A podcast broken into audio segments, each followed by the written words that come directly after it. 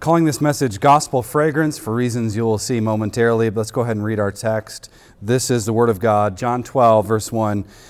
Jesus, therefore, six days before the Passover, came to Bethany where Lazarus was, whom Jesus had raised from the dead. So they made him a supper there, and Martha was serving, but Lazarus was one of those reclining at the table with him. Mary then took a pound of very costly perfume of pure nard and anointed the feet of Jesus and wiped his feet with her hair. And with the house, excuse me, and the house was filled with the fragrance of the perfume. Note that. But Judas Iscariot, one of his disciples who was intending to betray him, said, Why was this perfume not sold for 300 denarii? and given to poor people. Now, he said this not because he was concerned about the poor, but because he was a thief. And as he had the money box, he used to pilfer what was put into it. Therefore, Jesus said, Let her alone, so that she may keep it for the day of my burial. For you always have the poor with you, but you do not always have me. Skip down to verse 12. On the next day, the, very, the large crowd who had come to the feast, when they heard that Jesus was coming to Jerusalem, took the branches of the palm trees and went out to meet him and began to shout, Hosanna! Blessed is he who comes in the name of the Lord, even the King of Israel. Jesus, finding a young donkey, sat on it, as it is written, Fear not, daughter of Zion, behold, your king is coming, seated on a donkey's colt. These things his disciples did not understand at first, but when Jesus was glorified, then they remembered that these things were written of him and that they had done these things to him. So the people who were with him when he called Lazarus out of the tomb and raised him from the dead continued to testify about him. For this reason also the people went and met him, because they heard that he had performed this sign. So the Pharisees said to one another, You see that you are not doing any good. Look, the world has gone after him. Let's pray. Our Father and God, we have come now to hear from your word, to learn of your holiness and what you demand of your people. We confess that in and of ourselves we are powerless to fulfill what you require. So we ask that your Spirit would empower us, direct us, lead us, sustain us. It's in Christ's name I pray. Amen. So we're back in our uh, study of the Gospel of John, and we're picking right up where we left off uh, two weeks ago. Um, Jesus, if you recall, uh, he discharged his seventh and final sign of John's total of seven signs in his gospel. And that sign was really quite impressive. Jesus raised Lazarus from the dead. He raised Lazarus from the dead. When Lazarus was commanded by the giver and author of life to come out of the tomb, and he did just that, it caused no small stir in Israel.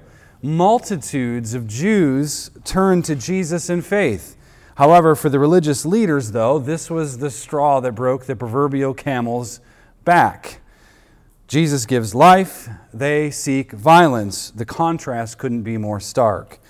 They want Jesus dead, and we're actually told here in John 12, 9 through 11, that they were not satisfied with only Jesus' death. They wanted Lazarus dead too. That's a problem. He's collateral damage. So the plot thickens, it continues to grow, the bloodlust grows, uh, wicked men acting more wickedly. Sounds like Romans 1, does it not? In our passage, though, here this evening, uh, we have two unique stories. We have uh, in verses 1 through 8, we speaks of the incident of Mary who washed Jesus' feet with expensive perfume and with her hair. And then we have verses 12 through 19, which is basically John's version of Palm Sunday. Jesus rides into Jerusalem uh, on, a, on a young donkey. Now, all four accounts of the Gospels, they describe the Palm Sunday incident.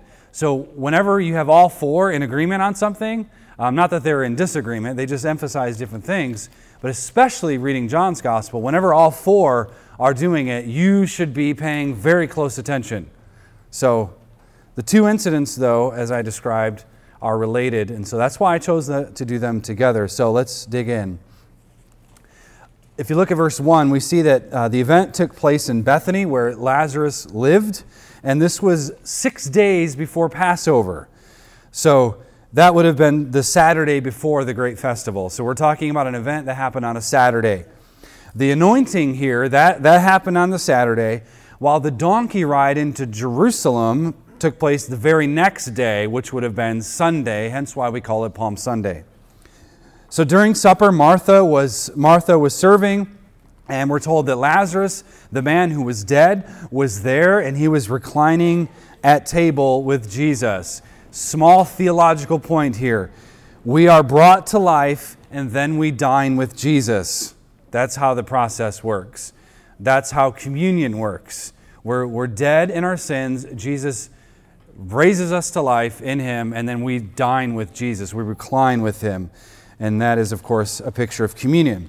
So we're told in verse 3 that Mary, which is probably Mary Magdalene, though we can't be super hard fisted about it, um, he took, she rather, took a pound of very costly perfume, which would have been about a year's wages. A year's wages uh, wrapped into this jar. And then she anoints the feet of Jesus. And to make matters even more chaotic, she uses her hair to clean his feet. Now, women back then were not allowed to lay, let their hair down in public. That's a no no. All right, so this was very scandalous in the eyes of many. Yet, here's Mary. Now, you could. let's, let's do this. Don't be like the Pharisees looking in and thinking, boy, that's a scandalous situation. Let's look at Mary's perspective, okay? Mary is shameless and full of adoration for her Lord.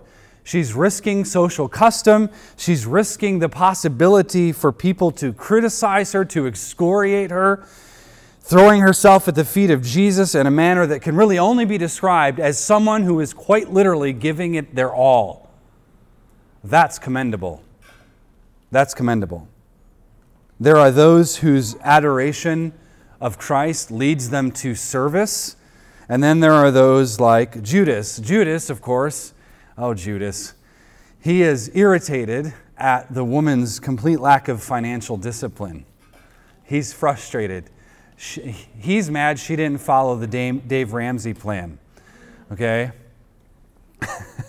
instead of washing, um, um, instead of washing his feet and wasting it, instead of the clear social faux pas that she had committed, she could have avoided the embarrassment. I mean, Judas is he's judicious about this. You could have saved it, and they could have done something way more righteous. I mean, this is Judas. They could have done, they, they could have sold the perfume and they could have taken that year's wages and given it to the poor. That's noble, right? Shouldn't we be on his side here? That's a good decision to make. I mean, there's poor people. We should help the poor. Why would you dump a whole thing of perfume on Jesus' stinky feet and clean his feet. By the way, that's not an offensive statement, children. Back then, everybody had stinky feet all the time, walking with sandals and dirt. It was a normal thing. What is going on here? John tells us in verse 6, though, that Judas was not actually concerned with the poor because he would steal money. And clearly, this would have been a great opportunity to get more money in his pocket. Money motivated this man. So Jesus insists that there are two rival faiths here. There are two rival faiths. One which denies the kingdom of God by elevating the poor via theft, what we might call today socialism, and another faith which sees the priority of Christ and his kingdom over against everything, including the poor. The kingdom must be the priority because in verse 7, Jesus actually links, if you see in your text there, he links her actions with his burial. In other words, here's the difference of the two faiths. Are we going to seek kingdom and justice first? True kingdom and true justice and righteousness, which we're told to do in Matthew, or will we go about it with our lust, with our greed? That's the two contrasts there. Now, when we jump down to verse 12, we read that there was a large crowd who had come to the feast the next day. A large crowd. Many, many, many, many people had been hearing about this Jesus person, so they wanted to come and they wanted to catch a glimpse of him. When they gathered outside of Jerusalem, they took palm branches, they cut them down, they took, took palm branches, and they met him, we're told in verse 13. And they shouted something intriguing. They said, Hosanna, which means Lord save, please save. Hosanna, blessed is he who comes in the name of, of the Lord. And then we have this extra added part on John's part um, that he emphasizes, and even the King of Israel. The first part is a quote from Psalm 118. Psalm 118 would have been a song that would have been sung on Passover repeatedly by Jewish people for a long, long, long time. And note here that Jesus does not discourage the praise that he receives there. Note that. They are welcoming a king, and they know that. Their version of kingship and kingdom are a little twisted, but they're welcoming him, and Jesus doesn't. He doesn't discredit them. He doesn't discourage the praise. Sure, the praise is unwittingly given, but Jesus doesn't discourage it his ever public ministry has now grown to full tilt publicity. publicity um, has, has basically now reached full capacity. This is the height of heights. It's Passover. Here's Jesus, and they're praising him. Blessed is he who comes in the name of the Lord, even the King of Israel. And he doesn't say, keep that quiet. He doesn't say, well, no, no, no, you don't understand. He goes with it. Now, what we have here is a collision of ideologies, a collision of symbols, and we need to see how they relate. First, Passover. Josephus tells us that millions would descend on Jerusalem for Passover, in and around Jerusalem. Millions. This, um, this party, if you will, this festival, was a reminder of the Exodus story when God rescued Israel out of slavery in Egypt. And each Passover was a reminder that they were waiting for God to do it all over again.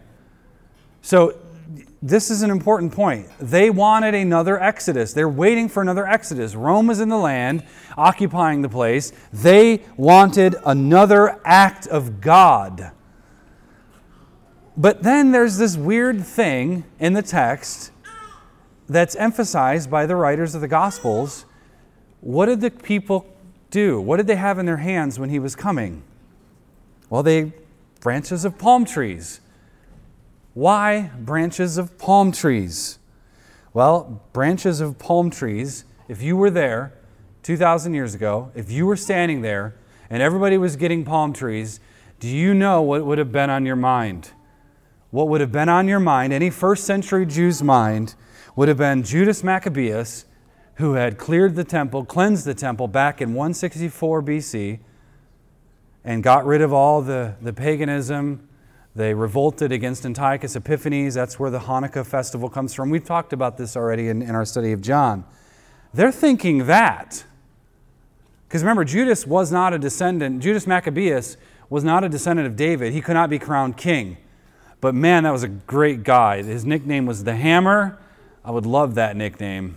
I don't think it'll catch on now at this point since I just said that. But this guy was popular. People knew this was only a couple hundred. I mean, they would have talked about him like we talk about George Washington. That's the distance of time we're talking about. Even less than that, actually. So the two symbols collide. You have Passover and Hanukkah. Passover is a spring celebration, Hanukkah is a midwinter celebration. But there's these themes that come together, and there are themes that are important. And here's why those symbols collide and why they're, they're there. They want a Messiah, and they want a king. A lot of people debated if it's going to be the same person or not. Judas Maccabeus was like a Messiah figure. He was clearly anointed, he clearly won the battle Clearly, the temple had been cleansed, and then they had this new celebration, the Feast of Dedication, the, the Hanukkah, the Festival of Lights. So they wanted a Messiah, they wanted a king, they're looking for this. They want deliverance. That's why they're there at Passover. They want deliverance, and they, they just need a leader. They need someone like Moses to come and do this all over again. So clearly, their assumptions about Jesus are very high. They're pretty high. Would he come and would he fulfill our expectations? That's the question about Jesus. They want to know what he's going to do next. That's the pulse of Jerusalem during this time. The most holy festival on the Jewish calendar. What is this Jesus of Nazareth going to do? He raised a man from the dead. What's next? What's he going to do next? Now, However, in verse 14, Jesus rides on an unconventional, unorthodox young donkey. Um, Matthew tells us that Jesus sent the disciples ahead to get the donkey, and the disciples tell the owner of the donkey, the, the Lord needs this. The Lord has need, need of this. And Jordan and I have been trying to say that on a lot of occasions. The Lord needs this, but we haven't gotten that yet.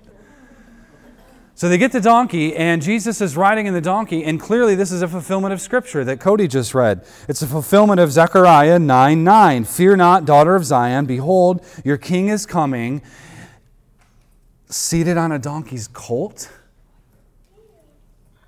This is where it gets very interesting. The crowds want a king, but they want a king on their terms. They want a king like Solomon who had thousands of horses they want a victorious king.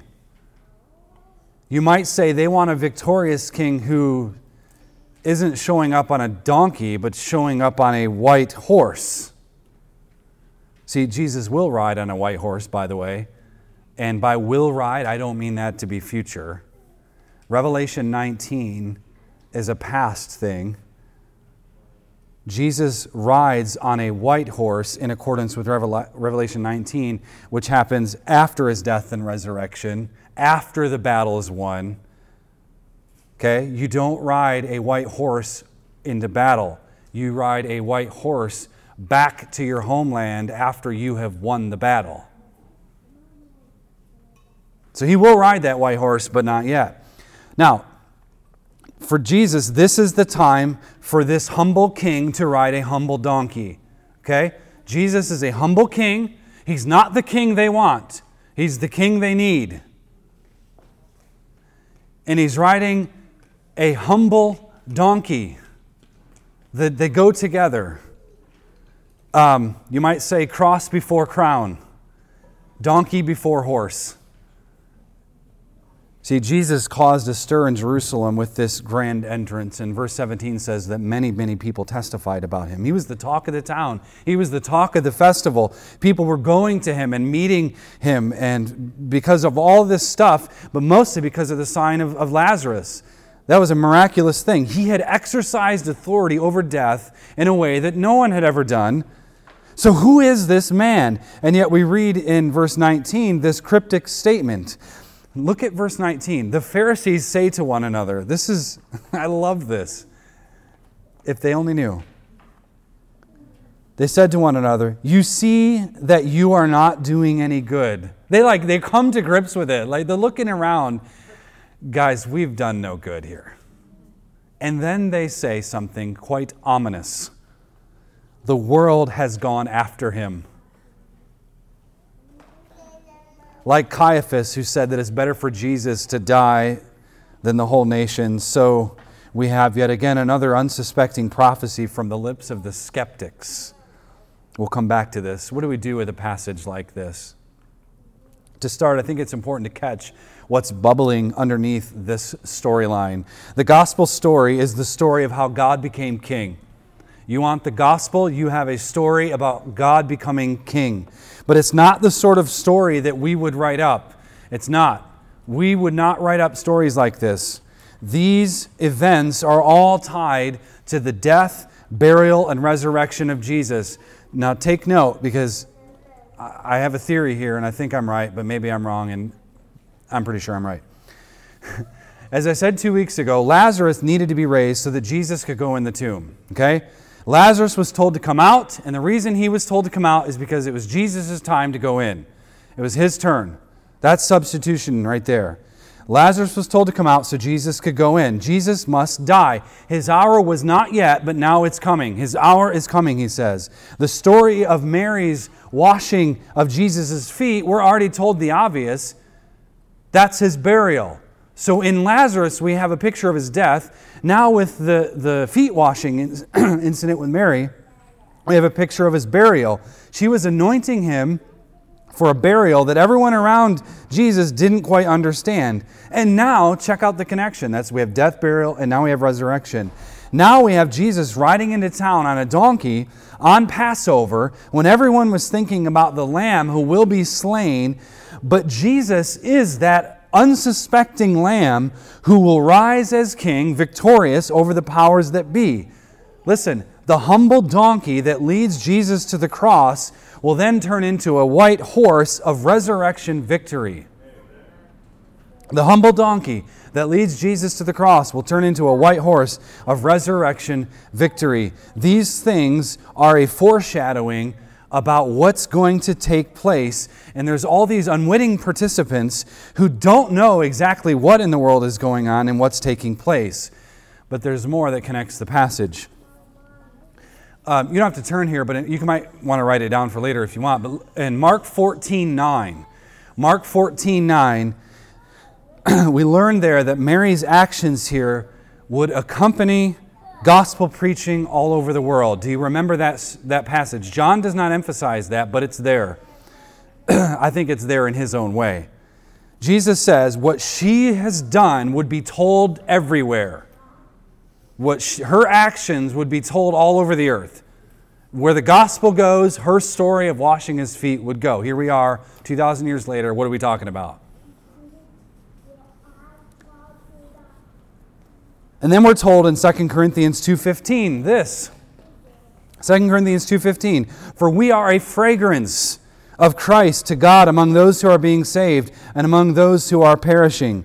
In other words, Mary's love for her Savior in this small act matched the love her Savior has towards those who He's come to save. What she did was simply mirror what Jesus is doing.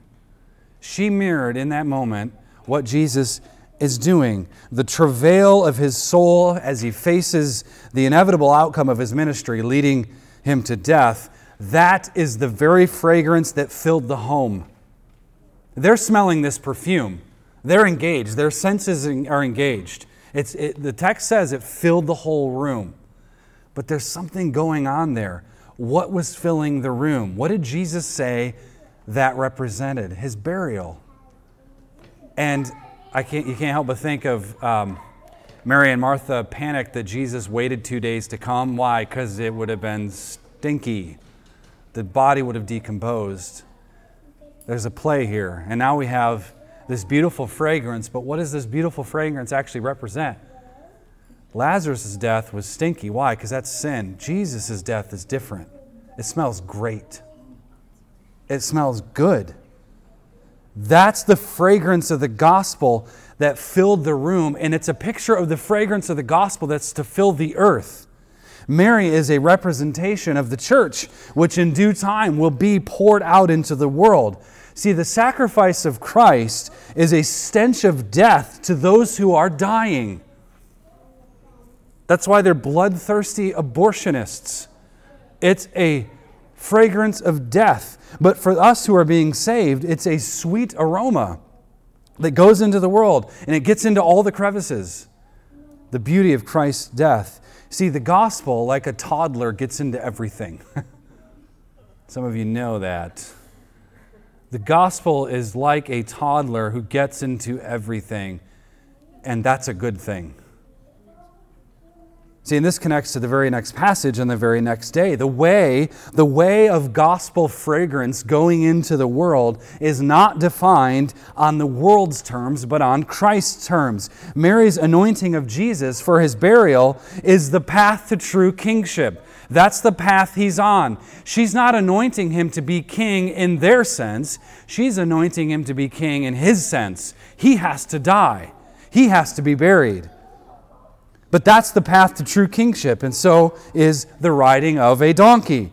See, the donkey is most assuredly not a military animal. You don't go into war on a donkey, you will be laughed at. All right? Just so we're clear, if that ever comes up and we need to go into war on an animal, don't ride a donkey. Military leaders like Alexander the Great, legends of that time, they rode horses, not donkeys. Donkeys are small, humble animals. They are not war horses. And yet, Jesus rides the donkey because the path to kingship isn't by the sword. It's not. Jesus is not conquering by the sword. See, Jesus will not, this is important, Jesus will not clamor for the throne like our father Adam had tried to do in the garden. He is not clamoring for the throne like Adam, who was willing to forsake all of things, all of God, all of life in God, for perceived knowledge that the devil promised. No, Jesus, he will confront the powers, he will exhaust death in himself, and then receive the kingdom that his Father has set before him. But notice what we read in Zechariah 9. There's, a, there's more to this Zechariah passage, especially verse 10. Israel's king comes on a donkey. He cuts off the chariots and war horses of Israel. Don't miss this from Zechariah. And he does all of that because he will, quote, command peace to the nations. This is Zechariah's vision. The king comes to Israel on a donkey to destroy the war horses and bring peace to the nations. And then it says he will have dominion from sea to sea. And what John wants us to do and what wants us to see is that that's how the story must unfold. The disciples didn't understand this at the time. John says so as much in verse 16. Um, they didn't understand. But after the resurrection, it, it all came together for them. The way of peace is humility, not aggression. The way of peace is humility. If only the United States government could understand this. The way of peace is humility, not aggression. Children, the way of peace with your siblings is humility, not aggression. The way of the kingdom is service, not domination. How else is Christ to become king? If we're writing that story, what are we thinking? He's going to come and slaughter all the enemies. Well, guess what? He does. God defeats his enemies two ways. He either breaks them and converts them, or he destroys them in hell forever as a just payment. But he will, and he does.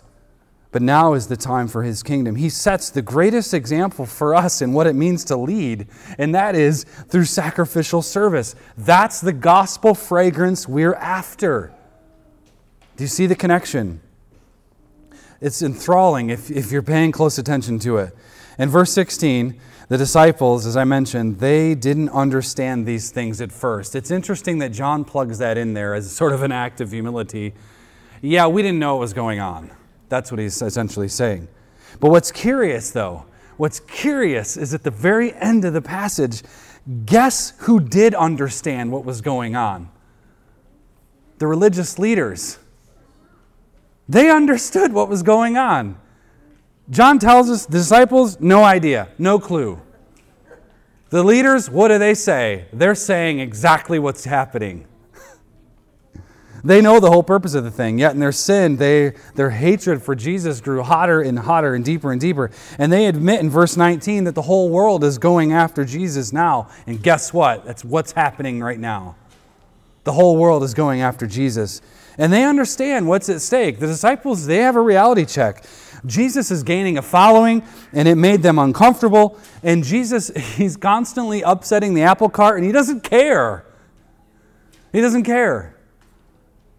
And they knew the ramifications involved in this whole thing. Jesus is going to turn the whole world upside down. Remember the book of Acts? But the disciples, they didn't quite understand it all. It's the same problem we have today in our church. Many Christians do not understand these things, yet the world around us does get it. Right? The world around us knows it's a baby, still wants him dead. But then you have Christians who have the opposite dilemma. We admit that it's a baby, but we don't want to act based on that claim. It's the same issue. The disciples had faith, no doubt the leaders didn't have saving faith, no doubt. The disciples' faith was a bit wobbly, of course. But, but what the Pharisees and Sadducees understood was that Jesus had come to confront them and their claim to authority and establish the kingdom of God on earth as it is in heaven. And what's interesting is that in their oblivious admission of this, they realize they're on the losing end. they know that they're going to lose. They've lost it. They know it. The enemies of Christ here, they, they admit that they're losing, they're not winning the battle. They're losing this thing. See, catch this, because this is going to be rather abrasive, and it's intended to be such. Unbelievers today understand the total claims of Christ and they refuse to bow. Christians today do not understand the total claims of Christ and they refuse to obey. That's what we have at play here. Unbelievers understand what it means that Jesus is Lord. They get it, and they don't want any part of it. But what do we have today in our churches? Christians who don't understand the totality of Christ's claim on the totality of their life, and yet they refuse to obey. That's the main issue here. They know that the only way to deal with Jesus is to eliminate Jesus. The only way to get you abortion minded agitators to shut up is to shut you up. But the disciples, though, they, you know, in their defense, they were impressed with how this thing was panning out. They, they argued earlier, if you recall, who was going to sit on the right or left. They were clamoring for that. Who's going to sit on the right or left? They, they, they wanted Christ's kingdom, but they wanted it on their terms. You know, they, they believed it was going to be accomplished in the way that all kingdoms are accomplished of the earth. That's how, this, that's how we do this thing. We, we, we're like Rome, where we just go to countries and nations and say, bow before us or die. And then we say we're winning.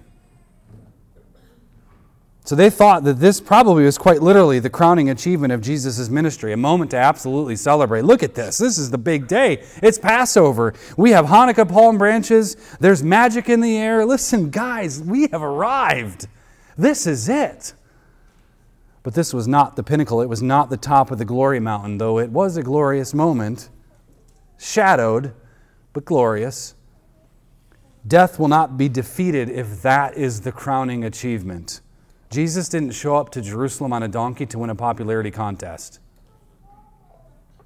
See, our sins will not be defeated if this is the be all end all of Christ's ministry, right? Crowned by the people, they've tried to do that already. Crowned on their terms, heaven quite literally forbid. The gospel fragrance will soak into the world only when Christ goes to the cross. That's it. That's the only way it'll happen. The cross is where gospel fragrance receives its potency. Mary humbled herself to the point of sharing in his burial. That's the way of the cross. Jesus humbled himself to the point of riding a modest, humble donkey. That's the way of the cross. The scent of gospel fragrance is humility and service. That's the way of the kingdom of God, which means that you and I, we need desperately to rethink how we treat this thing we call the Christian life. We need to consider this question. This is the only question I'm asking you to consider tonight. Why, which, which type of Messiah are you looking for? They're there showed up looking for a Messiah. Which type? What are you looking for? Right? Because the disciples, they didn't know what was coming next. They didn't know, but you do. Yeah, the Word of God in your lap. You confess Christ. You know. What type of Messiah are you looking for? When it comes to parenting, when it comes to money, when it comes to business, when it comes to church, the community of the saints, when it comes to your job, when it comes to your marriage relationship, what type of Messiah do you think that you want for tomorrow when you or a loved one finds out that they have terminal cancer? What type of Messiah do you want? Do you want a bloody cross and an empty tomb where true life and light resides? Or do you want the world's version of salvation focused on man and his perceived solutions? Do you want a Savior that bends to your wishes? Do you want a Savior that you can control? Because Jesus isn't safe. He's not going to let you have your idols too. Remember when Jacob and Rachel hid the idols? He doesn't want, you're not going to get those. See, if we want true gospel fragrance, not just in our lives, but in, in, in the lives of those around us, then we have to follow Jesus. And this means submitting to Him in every single area of life, chasing Him down every single day, obeying Him every single day. The moment when you say, I don't have time to pray today, I don't have the time to pursue justice today, I don't have the time to be patient today, those are the moments when you need to say, I need gospel fragrance, and I need it now. And much of that we'll cover next week. Let's pray. Heavenly Father, we come to you with meekness and humility, basking in the glory of Christ's humble anointing and triumphal entry. We see that all of this was triumphal because it was done in terms of your will, not the will of men. And we are grateful for this. We are thankful that you have set the terms and conditions of how this whole thing works. Because if we had it our way, we would only wish for a dead Messiah, not one raised to be king. So we bow before you, King Jesus, and we ask that you, Holy Spirit, would you anoint us as, as, as a true and abiding gospel fragrance permeating the world around us for your glory, for the glory of the triune God. In Christ's name I pray. Amen.